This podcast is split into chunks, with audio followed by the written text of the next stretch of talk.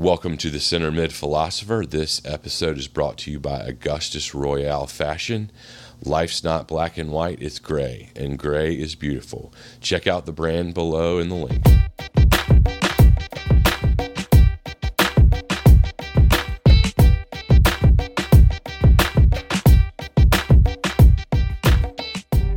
Ladies and gentlemen, welcome to this week's episode of the Center from Los, Center Mid Philosopher. Have a uh, unbelievably, um, we're unbelievably honored to have such an esteemed guest in Dr. Uh, and Professor Andrei Markovits, uh, PhD in political science, MBA, and Masters of Philosophy from Columbia University. Uh, very famous um, author of numerous books around the beautiful game of soccer um, one of which is Offside Soccer and American Exceptionalism, Gaming the World, How Sports Are Reshaping Global Politics and Culture, Sportista, Female Fandom in the United States. Most recently, um, his memoir entitled The Passport Home Comfort and Rootlessness. Um, I could go on and on and on. Uh, he's been a frequent uh, guest of our beloved and uh, rest in peace, our favorite Grant Wahl friend, friend of uh, of the show, Dr. Pavel Brunssen. Um, so, Dr. Markovits, thank you so much and welcome.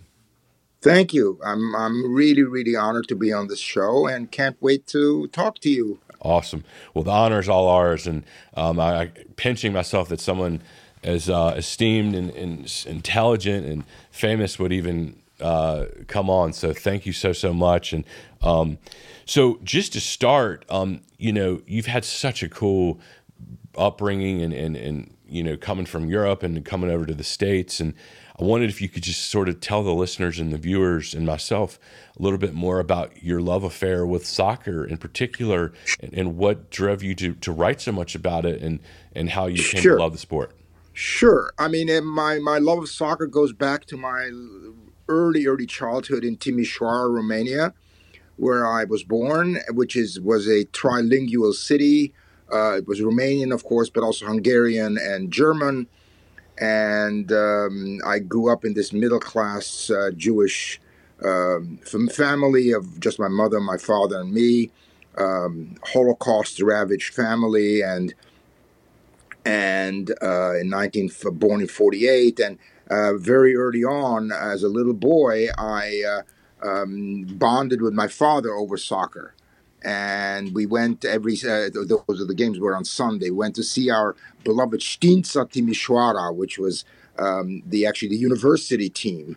And I became a, a passionate fan of the uh, university team. And, um, and uh, they, above all, when of course the hated uh, bigs from Bucharest came, we always went to the big derbies and and uh, above all, the team, uh, the the army team, which uh, which later was called Steaua, oh, yeah. and Steaua actually won uh, the European uh, uh, Champions League in I think eighty this time eighty seven or eighty three or eighty something like that, and um, then there was of course the secret. service team Dinamo all the Dinamo teams in Eastern Europe were actually part of the secret service wow and there was the army team conservative and then there was the locomotives who were actually part of the the railroad workers teams. And uh, i loved Știința and then uh, uh, we listened to uh, uh, radio a lot from radio budapest and of course heard the wonderful uh, exploits of the famous Arany Csapat in hungarian the golden team um, the the magnificent magyars who destroyed England 6 to 3 in Wembley and then 71 in Népstadion in Budapest. And they were the most favored to win the World Cup and lost to West Germany, and arguably the biggest upset. Other than, of course, there was only one bigger upset in 1915, Belo Horizonte, when the U.S. beat uh, England mm-hmm. uh, 1 to 0. Uh, goal by uh, Gaetjens, who later on was killed uh, by the Tonton Macoute uh, the thugs of the Duvalier regime in, in, in his native Haiti. Mm. And that was the biggest upset. By the way, completely unknown at the time in America. Completely. No one knew about this. It was huge. It's the biggest upset. I always argue in my sports course, um, very popular course, that actually it's a much bigger upset than our beating the, the Soviets in 1980 in Lake Placid. Wow. Um, I mean, that was a the you know the gap was big, but after all, you know this was a good co- college team, and you know Wisconsin players and and and and Minnesota and and Boston College, Boston University, they all went on to the NHL. Not stars, but still, but um, our team beating uh, the, the the mighty English in 1950, who for the first time arrived to play in the World Cup, to deign to play in the World Cup, because of course before that they never did. You know, the, the World Cup was for the world and not for us, and we were the best. So the English thought. Uh, and we beat them, and um, still the biggest upset in World Cup history. Anyway, 1954, uh, Hungarians defeat to to to Germany, which by the way ruined Hungarian soccer to this day. Mm. Hungarian soccer never recovers from this. Yeah, I remember reading um, that. It yeah. leads it leads Germany to its uh, glorious uh, Wirtschaftswunder and also to become a an accepted um, uh, member of the of, of the the world of nations and after the horrors of the Holocaust and and so the, the of course known in Germany as das Wunder von Bern, uh, the miracle of Bern, and in Hungary it's seen as the hell of Bern. Mm-hmm. Um, to us, um, my father and me, the, the most important thing was to my father that this happened on the 4th of July uh, and that this was the birthday of the United States of America. And my father said, I was at this, this time not quite six years old, uh, that this hopefully will uh, be the most important thing from this, this match for me. And it really uh, was ultimately coming to America. Um, I, to this day, know the um, 11 starters of the Hungarian team. There are a couple of soccer teams that will always know by heart, namely the Hungarian 54, the Brazilians of 58, um, who were then the first I saw later on when we actually left uh, Romania in 58. Uh, I saw the 17 year old amazing phenom called Pele who wow. dazzled uh, the world and uh, you know destroyed the French and the Swedes uh, single handedly and won the World Cup. Wow. Um, and uh, another very important event of 1958 was, of course, February 6, 1958, when we hear on the radio uh, in Romania that uh, this English team called Manchester United yeah crashed in at um, Flughafen Riem in in Munich. Uh, I had no idea what Manchester United was or who they were, uh, but this really shook me up. And you know, had it been Bolton Wanderers or Burnley or or Arsenal or whoever, I would have fallen in love with them, right? Uh, never to leave. And this is exactly what happened to me in United. So I became a United fan on the 6th of February 1958, and have remained such relentlessly to this day. Um, well, and you and, and you had mentioned to me like so that was the Busby Babes, right? And you had asked me via email because we're you and I are kindred spirits, and um, one of which is our love for Manchester United. And uh, I, am so that's so cool to hear that that's how you fell in love with them. And you asked me what what drew me to them, and it, it's very similar to what you just said. It kind of all goes back to a relationship with my father. You know, when we were young in the States, you couldn't watch very much. You just kind of got what you could get. And I'll never forget, it probably would have been late 80s, early 90s. Um, it was the Man City versus Manchester United. Man U was down 3 nothing, and they came roaring back and won 4 to 3. I remember watching that with my dad and we both were just completely captivated and we were hooked from then that on and been diehard man U ever since. Um, and so I'm so glad you told me that story of you you coming to love yeah yeah no i think these are lasting impressions and you know i what what, what political science is not path dependent and and uh, you know critical juncture which then leads to your path that that you just don't ever deviate from mm-hmm and so Man United became this. And um, so we arrived then in Vienna in 1958, and I became a fan of Austria Wien, which is one of the so-called Jew clubs that uh, my student and dear friend Pavel Brunssen yep. analyzed in his brilliant dissertation on the four Euro- Euro- European Jew clubs: Ajax, Tottenham Hotspur, Bayern Munich and Austria Wien. Mm-hmm. There's actually a fifth one, MTK, Bu- MTK Budapest, Mm-hmm. which I know very well, but I just uh, I would I, I just could not bring myself uh, to make Pavel learn Hungarian to do that. I mean, it, that would have been just cruel. um, you know, he learned Dutch. His English is flawless. German is his native tongue, but I could not make him learn Hungarian. um, so there's actually a couple of uh, uh, sidebars in the dissertation on MTK, but they're not. It's not uh, salient. Um, so anyway, I um, become an Austria um, Wien fan, and uh, we go with my father. It's all my father. It's all about like my the the, the memoir is really an homage to my father, Yeah. and um, I become this you know Austria Wien fan. But above all, then of course I start. Uh, we immigrate to the United States. I start my relationship to the U.S., which actually. Uh, uh, uh, is every summer between 1960 and 1967. Um, I go to various games in Randall's Island. When I'm here in the summer, I see Pele again Mhm. with Santos. By the way, Santos just got relegated. I know. I saw that, and they're. The first time ever. I anyway, know.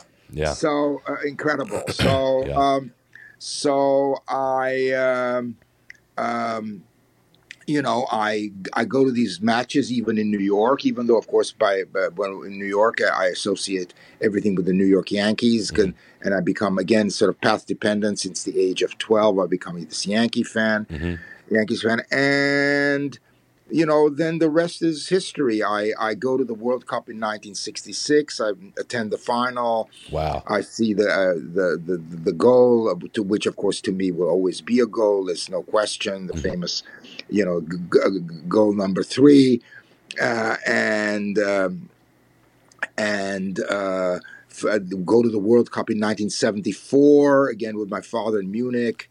Uh, where we're rooting heavily, of course, for the brilliant Orange, the Yeah. Dutch with Johan Cruyff, and and they fail, um, and um uh, then we attend. I attend uh, the World Cup of 1982, the World Cup of 1990 in Spain, in, in Italy, Mhm. 1994 in the U.S. I go to a number of games in Foxborough, but also in Stanford, Mhm. um, and you know, on and on. I've been to a number of European Champions League finals uh, Wow. uh, in, in in Wembley, Ajax against Panathinaikos Wow. uh, and then uh, actually um, uh, uh, Bayern Porto in Vienna.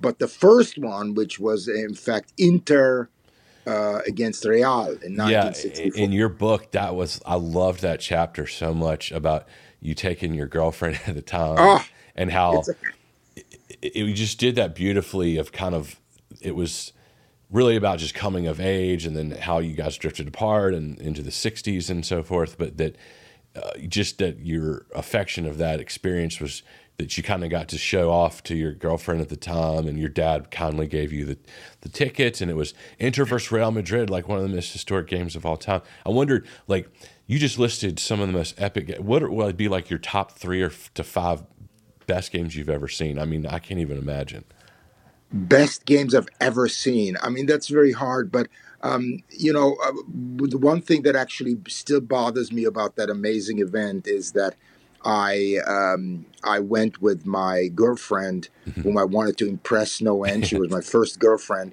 and you know, who didn't know the first thing about anything. And right Whatever, and I think we broke up six weeks later, whatever. And here I did not go with my father Ah, and my father, the, the this wonderful man who actually uh, literally sacrificed his ticket and gave up his ticket to go for me, and he was so much looking forward to go to go with with his son for the tour. The first time there was actually a European Champions League final in Vienna, and it was between Real Madrid and and and and and um, and Inter Milan.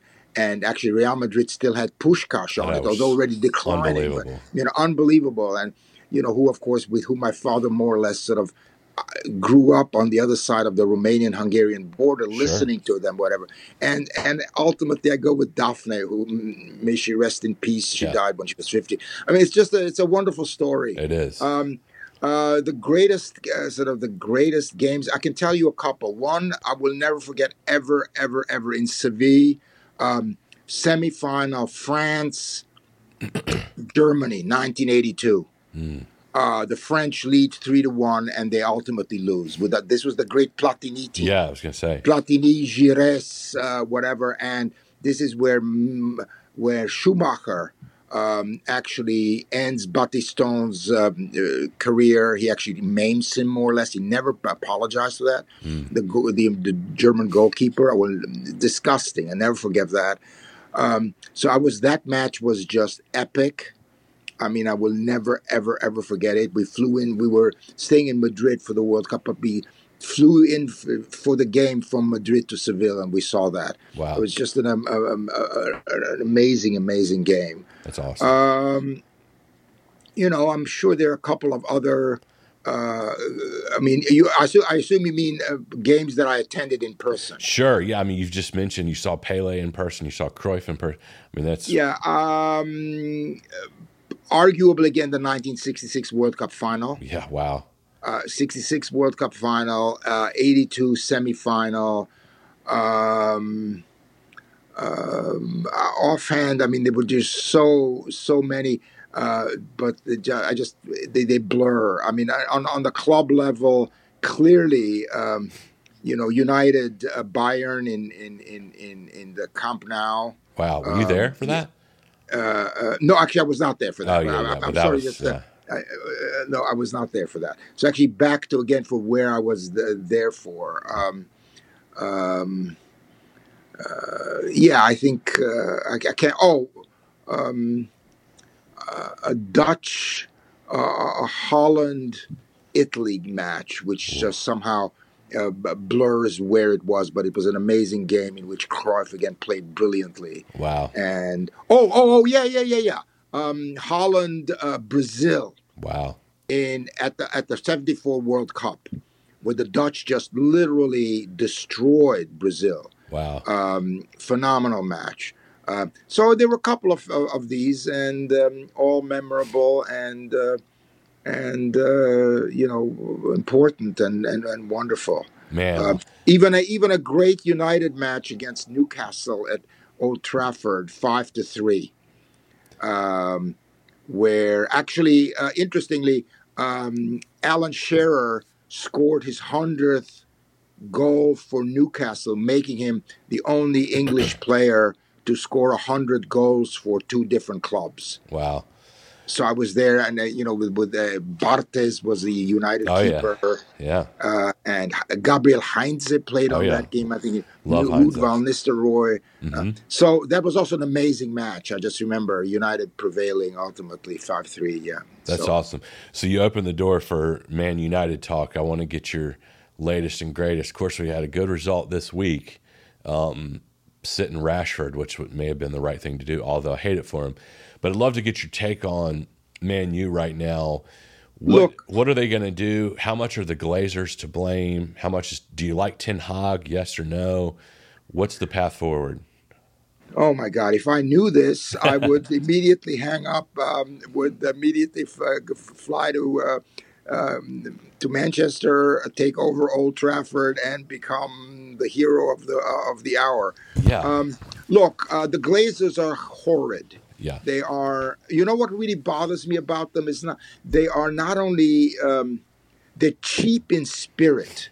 There's something about them which is just really low class. Uh, you know, not being, not sending anyone, not being there for Sir Bobby's uh, um, t- memorial is just Yeah. disgusting. I mean, It there's is. no, you know, they just have no. Literally, they have no taste. They have no demeanor. They're just, they're just completely that that that to me bothers me the most that they actually don't care they're they are they seem to be you know i'm not even sure that they're only out for money i'm sure they are but uh, they're I, I hate them yeah, but having said that i also see somewhat of a disconnect between that which i just discussed hmm and I hope that they leave any, you know, but they, you know, unfortunately they haven't, and they've been the bane of my my existence um, by virtue of who, what, what kind of their posture is to to to, and and it's a it's a form of neglect. It's disgusting. it is. Uh, they just, um, you know. classless people. Uh, but um, uh, that's disconnect between that and what goes to me what goes on on the field. Right. Meaning, not being able to string three decent passes, uh, uh, you know, together and really. uh, Really has that has nothing to do with the Glazers per Mm-hmm. se. Do you know what I'm saying? In other Yeah. words, that that that they that we sometimes. I mean, our game against Newcastle was a joke. I mean, it Oh, was awful. really embarrassing. I mean, the, the, as this, as, and that is not. To, I don't think the players there go, "Oh, uh, the, the the Glazers are horrible. We ha- hence don't play well," or something. Right. So, so these are two they're two different things. That's right. And why such d- good players uh, perform so poorly uh, and so inconsistently, uh, I just can't really uh, grasp. I mean, uh, then is Ten, Ten Hag a good coach? I mean, he certainly was with Ajax. Look, uh, there's something that kind of worries me when you really think about how many good players come to United and deteriorate. This is not good. It's troubling. I mean, think about think about how many great players we received from Dortmund, Kagawa, um, Mkhitaryan, Yeah. Sancho. I mean, you know, these were Yeah. they were world beaters. They were. I mean, wasn't Kagawa the best player in the Bundesliga, MVP or something? I mean, they were great, great players, and then something happens. yeah, and Mkhitaryan's doing great for Inter now. And Exactly. yeah, Um, he actually went from us to somewhere else before he went to Inter. Right. Didn't he? Uh, uh, anyway, and and so uh, clearly, uh, uh, uh, I mean, he had some moments for United, to be sure. Sure. And but but but they just de- deteriorate, yep. and and I, I, this is not good. I mean, whatever it is, uh, um, is it the pressure? Is it the atmosphere? Is it the co? But these are different coaches. hmm Uh, you know, this happened under Mourinho. It happened under um, I forget now who the other was it. Maybe even Van Gaal. Solskjaer, Uh, Uh, you know, so clearly, what I just described about this this this deterioration is a worry. I Mhm. mean, uh, uh, not, never mind Sanchez. You know, the guy, the the, the Chilean guy from Sure. from Arsenal, who was phenomenal. and also at our, also in, at Inter now doing fairly well. I mean, you know, he didn't start, but he had a couple key goals Where? at Inter. Oh, he's also at Inter. He's also at Inter. He started Interesting. in Wow, the it seems- seems Champions like- League and scored at least one, maybe two. Yeah. Oh wow! He's, Yeah. It seems like uh, Inter with Lukaku and and then you know he's like the um, Man United. Uh, It's, it's the man. It's like you go to Man U to get your career destroyed, and then you go to Inter to get it resurrected. It's it's the weirdest thing. Um, Yeah. So, you know, I know a lot about the sport. I know a lot about its history. I know a lot. I mean, I've written whatever, but I actually don't think I can give you a, a good answer here. I mean, it, but but something is not right. I mean, clearly, um, you know, uh, uh, f- uh, there is no question that the club um, got away with and emphasized being sort of just glamorous and selling jerseys mhm. and which is fine. Um, you know, I don't, you know, I don't see anything wrong with with that in and of itself. Um, but um, you know, eh, Ed Woodward was no uh, no winner, to be sure. I No. mean, clearly having him in in charge was not good. No. Um, and even I would also argue that losing someone of the stature of of uh, Sir Alex Yeah. uh, has to be followed by a letdown. Oh yeah. There's, Uh, and there's um, inevitable. I mean, there's no way. Yeah, exactly. I mean, you know, Max Weber, the great German sociologist, teaches us that after every major charismatic leader, there is a hiatus. There, you know, it's just very difficult to take on the mantle of charisma for someone else. It's impossible. It's like a mathematical inevitability almost. Yeah, yeah. Yeah. I mean, it's just uh, you know, so so partly the letdown was that uh, as well, um, and you know, his uh, glory years will never be replicated. Mhm. Um, anyway, I I'm you know I'm I'm very. What makes it even worse for me in some level, and I'm sure on some level, and for you too, I'm sure, is not only that the United are just so inconsistent and and and not not happy. It's just not a. It doesn't exude a, a kind of uh, things going well but it of course coincides with the glory of two of our most bitter rivals, namely Liverpool yep. and United. Yep. And I really, really rue the day because I really think we could have had Klopp. Oh man, I know that would have been. Epic. And Klopp would have been Klopp. Klopp is a United kind of guy, mm-hmm. meaning Klopp plays the kind of football that would have thrived at United. Absolutely, he's a great coach. I think he would have been. Anyway, um, so it goes, and uh, so it goes. Right. Nice, yeah, uh, there's a, there's a, an, a, complete exclusivity between the two clubs because I'm, you know, uh, one could of course imagine that you know he could actually come to United, but of course he will never do that. Yeah. Unlike uh, I mean, even the uh, you know exclusivity is even higher than between Real Madrid and and and Barcelona. So uh, if you if you are uh, were the, the, the manager at Liverpool, you'll never ever join United. Yeah, well, I love the Vonnegut reference there, and so it goes. But the uh, I wanted to change tact a little bit, and it's I know it's going to be so challenging for you to encapsulate an, an incredible book and work on you know gaming the world and how short sports is, and are reshaping global politics and culture. But one of the central themes amongst that book is the juxtaposition of soccer, in particular football, being an agent of globalization, while at the same time further cementing antagonistic regionalism. I was just wondering, frankly, for my own benefit, but just to spend time with you, but for the viewers and listeners, if you could kind of explain that concept a little bit more because it's fascinating and it's actually one of the central themes of our show um, that we constantly revisit. I just thought it was so fascinating, and if you could just illuminate us all, that would be so cool. Sure. The the, the you meaning the the the globalism? Yeah, or? the kind of the the uh, how soccer and football is are agents of globalization on one end, but it's also on the complete other side has further cemented antagonistic regionalism also. Right. Right. And right. Just kind of like an example or two of each, and and how they kind of the good and bad of it. I mean, there's so many sure, different directions sure. we could go, but I just found it fascinating.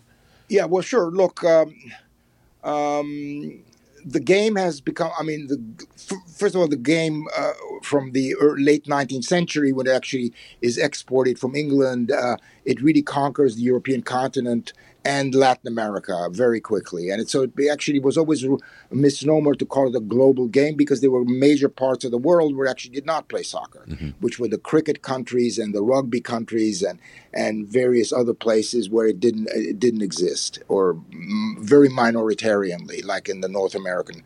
Uh, uh, North American continent, mm-hmm. Australia, and so on and so forth. And um, basically, uh, uh, the argument is that uh, starting in the um, late 70s and early 80s, uh, it really starts becoming a global game, meaning that it now is obviously about to flourish, although maybe not yet conquer, but flourish in the United States, in Canada, et cetera, et cetera.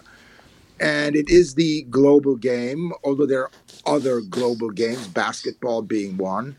Um, and that this is a a phenomenal development uh, of really universal universalizing it and actually creating a form of of universal bond. I mean, you know, we can now.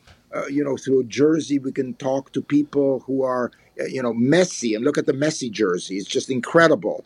Uh, um, or, or so that that in fact, globalization is in form in many ways a very universalizing and actually democratizing and good thing. See, I argue always globalization actually is enlightening. Mm-hmm. Okay, but in the in the at the same time, uh, you have local that ultimately in sports, uh, the authentic is always pre-capitalist. It's so interesting it's actually not money, but it's actually pre money or pre capitalist entities that really give a sport its authenticity to those that follow it. So, for example, it's not Man City is less authentic than Burnley, meaning it, it is something about local, the pre-capitalist, the pre-monetary thing that make it uh, uh, uh, authentic. I um, worked on a paper which actually looks in the United States and that places like Buffalo or Detroit mm-hmm. or Pittsburgh are much more authentic than Miami, LA, and Phoenix. Sure. And that in fact hardship or or or or non-monetary dimensions, including by the way, not necessarily success, mm-hmm. but almost struggle. Yeah. To struggle, to overcome is authentic and lends it authenticity. And this is a very, very powerful in soccer uh, actually in all sports. I just gave example for America, which is not a, it's not about soccer, but uh, and and that sort of cements a form of tribalism. Yeah. And the tribalism, which is actually very, on some level, very nice because it is a form of a Gemeinschaft, of a, of a community, of, of really something very dear and strong, is also one of antagonism.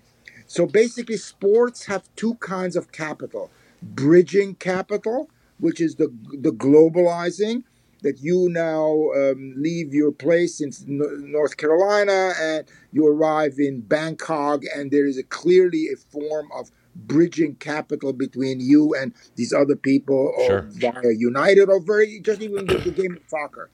But it's also bonding capital, and the bonding capital is the tribal one, and the tribal one is actually still there and it uh, in fact is sometimes accentuated as the only form of authenticity uh, that it's actually not the the winning. I'm the the down you know the, the the the downsides of city or of global clubs of bayern in germany is that it's successful but above all because it's rich mm-hmm. and richness actually is a form of almost like it's a schimpfwort it's almost a, a pejorative uh, even though we all strive for it, but it's really the, the, the struggles that make us authentic.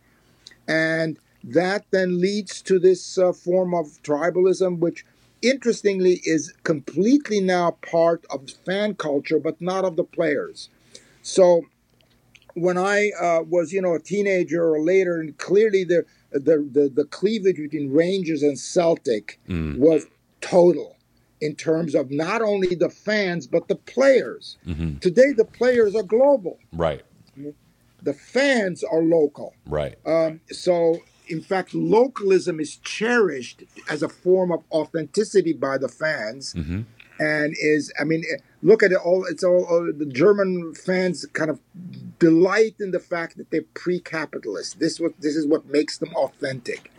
So that's the the, the tension that exists, and which on the whole um, is, is, is, is, is, is, is very, um, very, you know, common.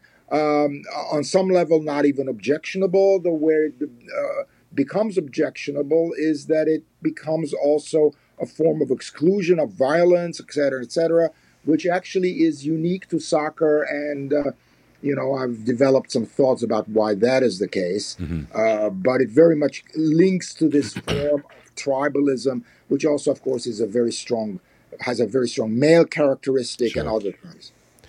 Um, that's fascinating, and that was really cool. And thank you for that. The um, I also wanted to change tact a little bit because this is another topic that's near and dear to my heart, which is soccer in America and the constant struggle for it to get over the hump. And and you've written quite a bit about why that is the case, why it's been such a challenge. And there's so many incredible themes there. But one that I was just really fascinated by was you just you talked about the period of from 1870 to 1930 or thereabouts in America in particular where there was this hyper sense of nationalism and trying to establish our, you know America's kind of identity.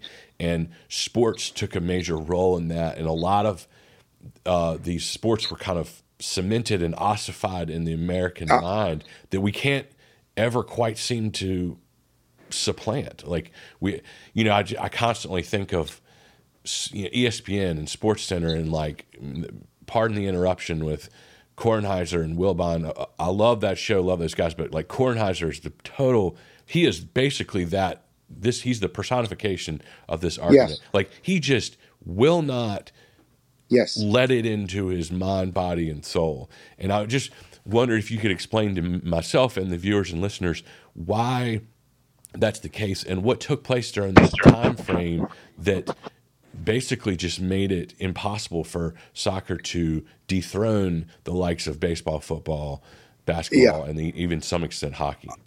Yeah. Um, well, um, the argument is about the frozen uh, frozen party space. This comes from political science, and the argument is that with the rise of industrialization and then the prolifer the entering of mass politics in terms of the vote, what happens is that parties by the end of World War One become sort of the space in all these advanced industries. It's not only America becomes frozen. There's a very very famous argument uh, in political sociology, and I transformed this from p- politics to sports, meaning that by the end of World War One, if you actually have, if you look at the sports space of all these countries, the advanced industrial uh, societies, England, France, Germany, whatever, they actually remain more or less the same, meaning that the barrier of entry after 1920 becomes very high.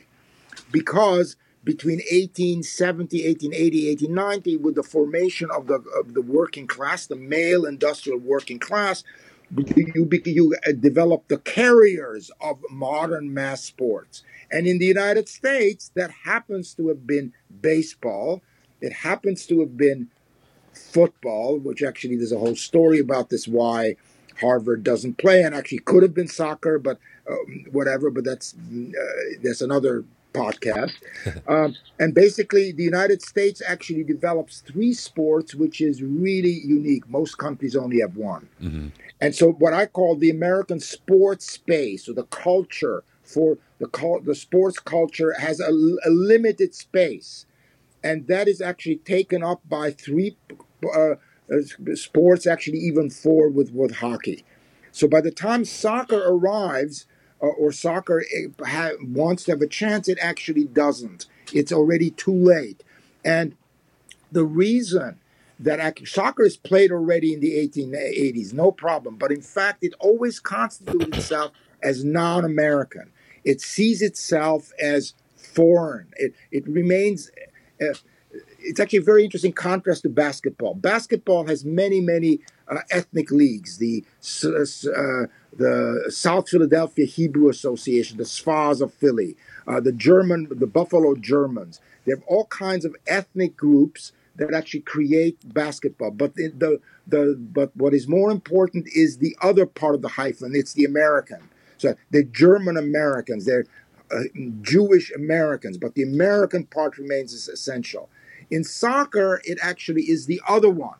So they remain actually uh, um, more Hungarian or more Italian. There's a great study about basically the hill in St. Louis, which looks at where Joe Garagiola is from, and also, of course, Yogi Berra. Mm-hmm. And it shows that if you, for some reason, identified more as Italian rather than American, you actually play soccer. Right. So, in fact, uh, uh, at a time when baseball invents an entire myth to accentuate its Americanness, namely Doubleday, which has nothing to do with the game itself, but in order to actually counter the danger of England and English being the rounders. No more rounders, no more rounders. They said the Monacos. We actually are uh, uh, original English uh, American sport, um, and of course it's beating or defeating cricket uh, baseball becomes this hyper national American sport. Soccer actually becomes a non American entity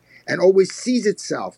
Uh, you know, there is this guy, the first head of American soccer is this guy, uh, uh Manning. Uh, who actually is a British guy with a German uh, uh, medical degree, and he always prides himself on being sort of in some ways non-American. And then, of course, the dis- disaster, the absolute disaster. Again, America being different, not better, or it's just different. Um, the whole notion of American sports ultimately not being uh, not having an association or a, a paralegal, parastatist entity called the federation and the league. This does not exist in American sports. It's the NBA does what it wants. There's no no entity above it or the Right. NFL. But in soccer, there is. Right. And this and and this actually leads to, I would argue, the most disastrous thing in American soccer history, namely the soccer wars of the 1920s. If you look at soccer in the 1920s, it actually was actually surpassing football. It was the ASL, the American Soccer League in the East Coast, is actually a very good league. And what happens is that the its teams uh, were also asked to play in the United States Open Cup. And of course, the league guys don't want them to do this. And they actually forbid them to do this. And three of the clubs actually say, no, uh, uh, we will still play. And oh, if you go still play, we will uh, we will actually uh, uh, exclude you from the league. Whereupon the league uh, went and actually, um, whereupon these clubs actually go to the American um, F- Federation, which, by the way, until 1974 always called itself the Football Federation Association.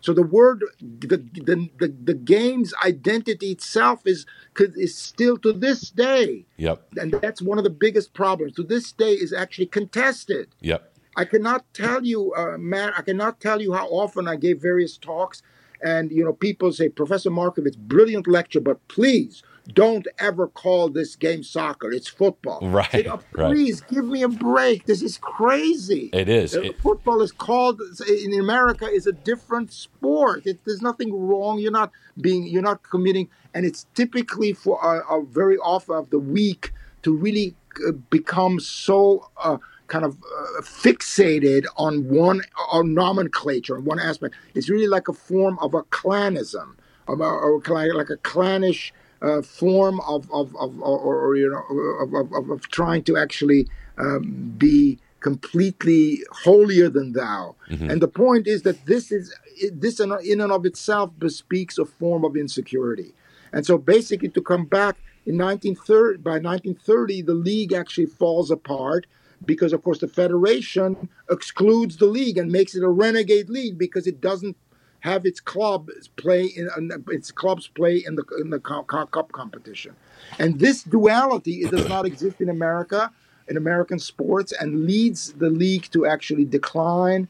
Soccer would have had a chance to make it, uh, it doesn't, and then it just look. Um, these sports become their own it's like a locomotive. Mm-hmm. You know culture becomes you know it becomes all the, the accoutrements the the colors the the tastes the sounds all become part of a culture which becomes stronger and stronger and stronger and stronger.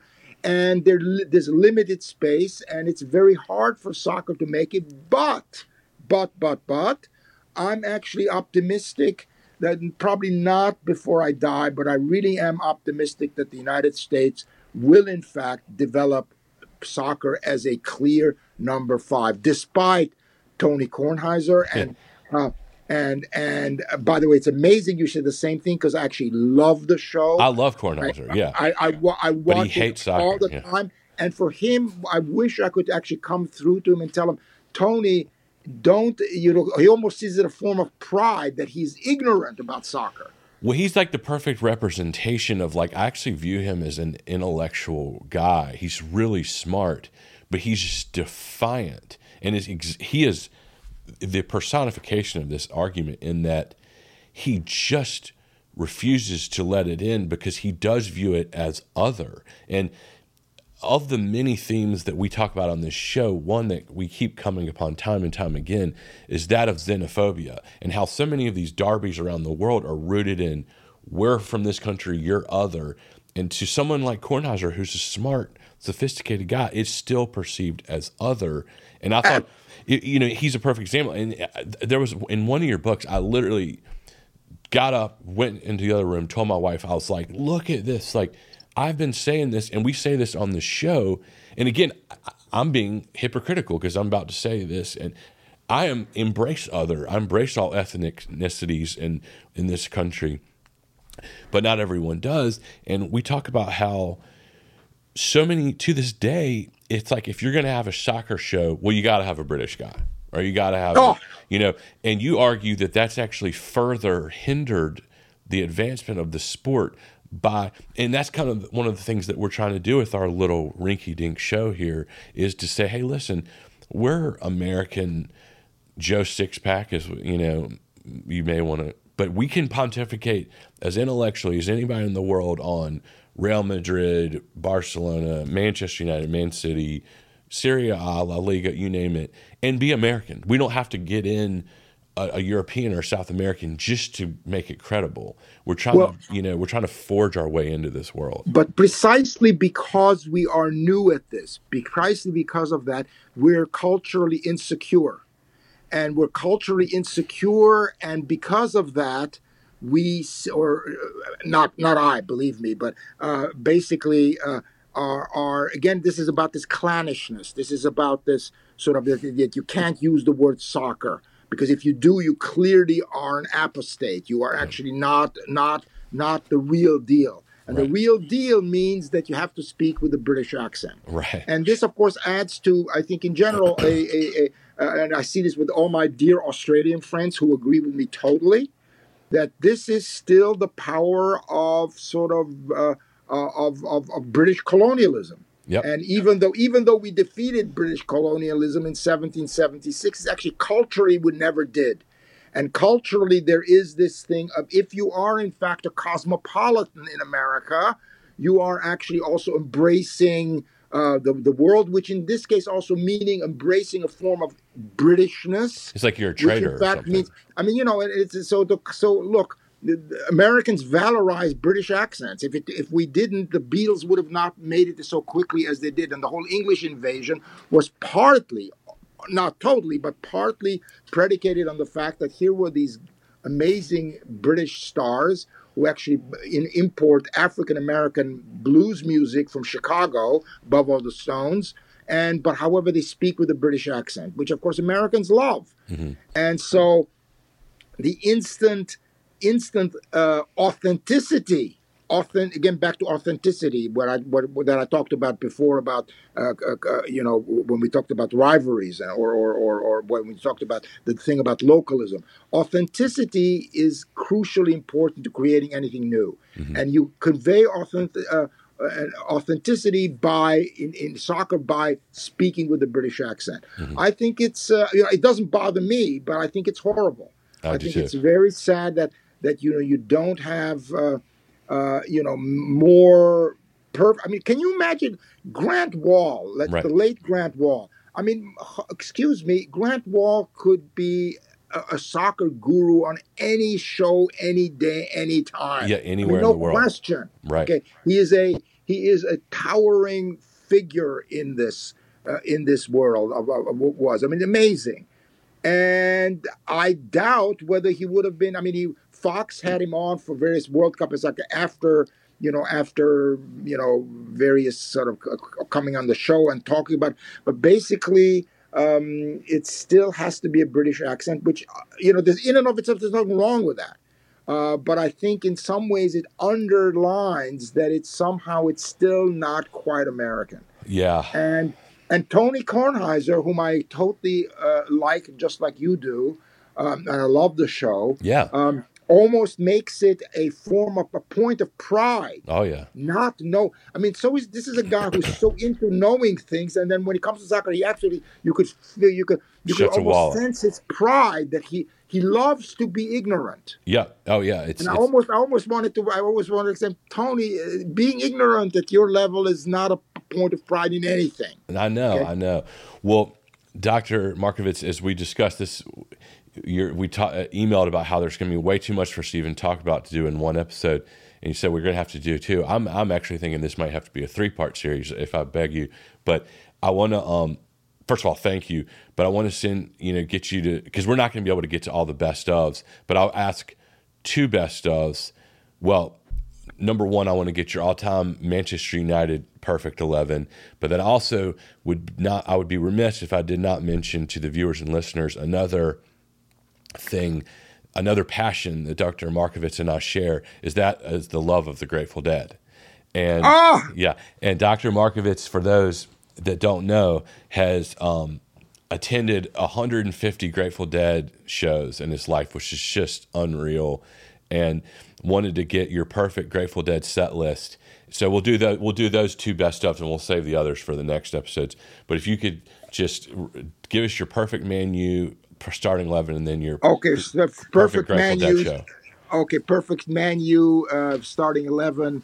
Uh, I'm actually debating. I've thought about this. I wanted to have Schmeichel in there. Oh, you got to. But uh, you know, maybe actually uh, uh, uh David David De Gea Ooh. at his peak. Wow. At his peak, like in 2016, 17, unbelievable. I love it. So yeah. Schmeichel, curveball. then c- clearly um, Neville, um, Rio Ferdinand uh, uh, Nemanja Vidic, Evra, um, the uh, in mid mid midfielders would be definitely Paul Scholes, definitely oh, yeah. Roy Keane, definitely uh, uh, Ryan Giggs. Oh yeah, and uh, the front would be um, George Best, Wayne Rooney, and uh, Ronaldo. Yeah, I love it. I love it.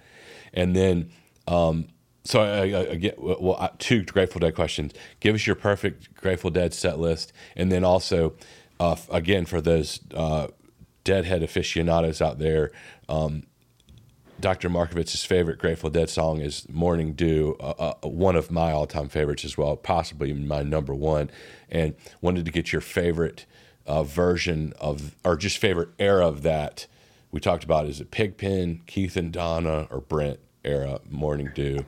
Um, so, Matt, Matt, I just, I, I just, I you cannot tell, I cannot tell you how thrilled I am to be on this. This is insane. I, I, this, I, love it. Oh man, um, the best Morning Dew. Um, well, the best morning dew for me personally was September 27, 1969 at Ooh, the Fillmore East when uh, and I, I, went to a Country Joe and the Fish concert yep, and the Dead. You wrote about that. And awesome. I, I, the Country Joe and the Fish uh, Fish were on first, and I really, you know, he, he was screaming, kind of, you know, whatever. And you say he talked too much it talked too much and the f word everything was the f word this that whatever i was loud and then you know it, around midnight the dead come on and they were announced and nothing happened mm-hmm. and you know suddenly like five or six minutes later sort of these uh, folks appear on the stage these guys don't say anything or whatever and start tuning their instruments mm-hmm. and out of this tuning uh, they go into morning dew and i fall in love and i will never you know to this day and they played this Getting chill bumps. morning dew that just that just you know made me into a deadhead from 1969 on to this day. So clearly, to me, that and it, and they start the set that way. Mm-hmm. So w- it will be unforgettable because typically most bands until then that I went to, you know, always start with an upbeat, strong, you know, like uh, uh, um, um, uh, you know. Um, Start Me Up by the Stones, or or you know, uh, uh, uh um, last time or some you know and the dead start with this slow very mournful. slow, yeah. I mean, you know literally out of the tuning of their instruments mm-hmm. which was just something i'll never i think arguably though the best version maybe on europe 72 oh yeah. Yeah. Uh, i love that. I also I, so i have a lot of deadhead friends that are have grown getting a little bit more and more into the like the 80s the brent era. They love that stuff. And i'm a early dead i like a, the, the a little bit faster morning dew a little bit bluesier. I, I love the pigpen influence. Like of course he's never the protagonist but just his his influence on those earlier days was a little bit chunkier I just kind of liked it. I love it. Yeah, I'm actually I'm actually sort of in between. To me, it's I'm a definitely Keith uh, uh, oh, Keith yeah. Guy. Sure. I mean, those 70s shows, my God, 73, 74, 77, Lake, oh, yeah. Lakeland, uh, Lakeland, Florida, I went to. I mean, it's just incredible. 77, Ithaca, Cornell, right? Uh, Ithaca, some Cornell. say the best show of all time. And I, and, and actually, I, I saw I saw them a few a few days later, or was it sometime in May, in Lake Lake Lakeland, Florida. Un, un, incredible. So to me, uh, it's really the the. I also love the the the great uh, Yamaha or or or or, or um, you know the, the the classic piano sound that, that Keith played. Mm-hmm. Yeah, he was um, classically trained. Yeah, classically trained, but also the, the sound of it, and not uh, just uh, just amazing. Um, I mean, the the uh, concert would be something like uh, starting with Jack Straw into me and my uncle, into Brown Eyed Women, into um, let's see, Brown Eyed Women, into uh, uh, oh my God, uh, U.S. blues. I actually, I think I wrote it to you. Yeah, I, I have it here. If you want some, che- if you want some hints. Yeah, yes, I'm cheating. You have uh, Brown Eyed Woman into Althea into Deal. Deal would make my list. So would Althea. Um, yes. Intermission. Then you have Estimated Prophet, China Cat, into Rider, Terrapin Station, Wharf Rat, Sugar Magnolia, Broke Down, Black Peter. Love that call. That's a that's a good one. Saint Stephen's up there for me, and then closing out with Do, encored with Box of Rain, When I Paint My Masterpiece, and So Many Roads. There you go. I I I, I could have not because I don't have it in front of me. I could have not done it. Straight, well, you nailed so most of it. You got yeah. Yeah, yeah, yeah, yeah. so I'm glad I'm glad you you you you. Uh, uh, revealed this to the audience that I, what I wrote you because that yeah exactly and actually to me so many roads is uh, uh, I, I, just can't listen to that without crying. Uh, I mean, it's it's it's amazing. And actually, I I'm gonna go to see uh, Raising the Dead, a very nice local oh, nice. dead cover band, and they're playing actually at the uh, at the uh, Little Caesars Arena on January Saturday, January. Thirteenth, before the great, before the uh, Detroit Red Wings and LA uh, Kings game. And uh, it was a wonderful band. And actually, it's sort of lead guitarist is a, dear friend of mine. is a professor oh, at awesome. Lawrence Technical U- University and I I have a major request for him to play so many roads. Oh, cool. Is, yeah. I would have maybe snuck in some looks like rain, maybe some He's Gone, maybe some Jimmy Rowe. But anyway, so Dr. Markovits, there, we only got to like a third of the all the incredible things I wanted to talk with you about, but I am just floored and so thankful and so grateful that you came on. You blew our minds, and uh, as I knew you would, and just wanted to thank you profusely. And maybe we can get you on even next month or month after. I, I want to. We didn't even get into the women's game. Um, so many other great things that you have really. Uh, pontificated on. I just want to say thank you for everything that you've done for this country, for the fans of soccer, and it's just an unbelievable honor. Well, Matt, uh, you have me on whenever you want. I'm around. Let drop me a, a, a, note, and I we will do whatever you women's game, whatever. It was a, a delight for me. This was just a great, great, great time, and um, you know, let's do it again. Awesome. Well, the pleasure's all mine. Thank you. Best to you and your family let's get those Red Devils back on track. And yes. Uh, we'll uh, we'll talk soon. Thank you so much. Okay. Bye, Matt. Bye. See you. Thank bye you.